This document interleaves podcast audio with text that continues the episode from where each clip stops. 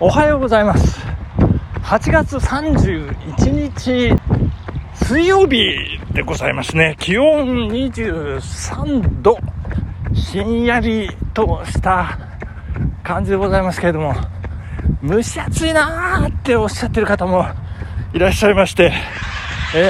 どうなんでしょう。私はさほどでもないかなと、秋らしいひんやりとした感じをね、こう味わいながら、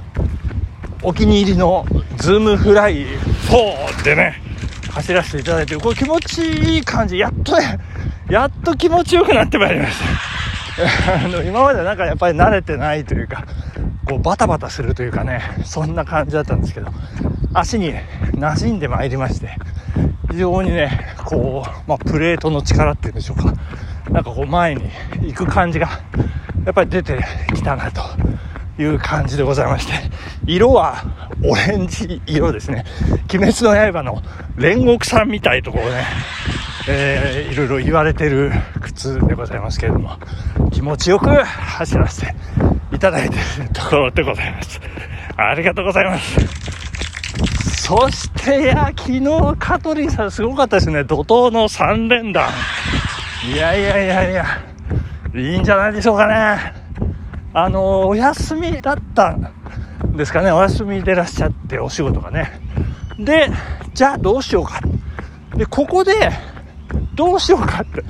なった時にですよ。だらだらしないでね。よし、じゃあ走るかっていうね。それがね、もうナンバーワンで最高に素晴らしいと思いますね。で、こうね、やっぱりね、走るとね、今、こもってらっしゃる方、大丈夫でしょうかね。おっしゃってましたけど、やっぱり、ぐっすり眠れるとかですね。そして、飲み物も美味しい、食べ物も美味しい。そして何よりですね、私がいいなと思うのは、今まで知らなかったところを走ったりなんかするときにですね、自分の知らない世界を知ることができるというかね。で、車とか自転車、自転車はちょっと微妙ですけど、車でビューなんて行ったりすると全然気がつかないようなね、ちょっとした植物の変化だったり、あとは石碑とかですね。石碑なんかね、とっても目に留まったりしますね。で、先ほどもアップルライン、今アップルラインを北に北上してたんですけど、なんて言うんでしょう、お地蔵さんがあってね、ちっちゃいお地蔵さんなんですけど、多分もしかしてここで交通事故に遭ったお子さんのために誰かがね作ってお花をね備えてらっしゃるのかななんて、いつも心の中で、気が向くと手を合わせてね、ご冥福を祈らせていただいたり、ちょっと私に力をくださいなんて虫のいいことをねお祈りしたりなんかして、そういう石仏だったり、そういう歴史的な、あと看板ですよね。看板をねよく読んだりすると勉強になったりして、ですから香取さん今回いい山行かれてね、わらち族の生態についてね、やっぱり生で見るっていうね、ところが、非常にプラスになったんじゃないかなと。そして何よりですよ、ご本人おっしゃってましたけど、ペース引っ張られるっていうねやつなんですよね。これ本当に気をつけなきゃいけない。マラソンの大会なんかね、よいどんバーンっつってバーって走ってね、周りがもうバタバタ速いペースで行くと引っ張られて、もうついついオーバーペースになってしまって、気がついた時にはもうね体が全然動かない、足が動かないっていうね、後半特に30キロ前後、35キロ過ぎなんかもそうなんですけれども、これはねオーバーペースってやつはもう厄介なもんで、気のせいって言ってられないというね全く体が動かない、そういうふうに陥ってしまう、それはちょっとね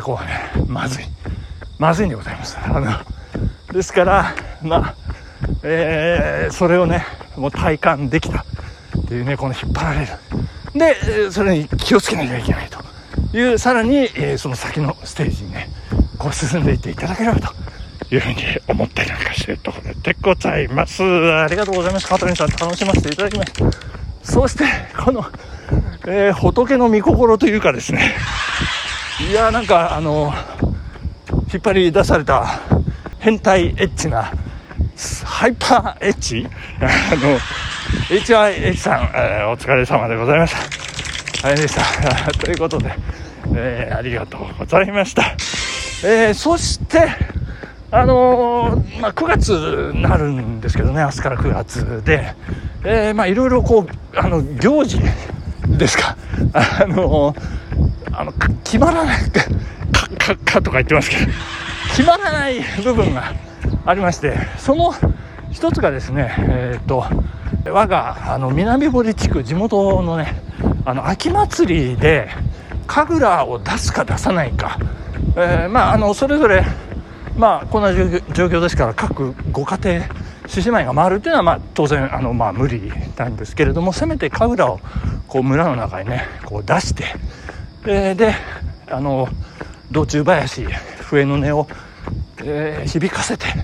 こうやろうじゃないかっていうね、まあ、公園とか、まあ、いくつか何か所かでね、こう獅子舞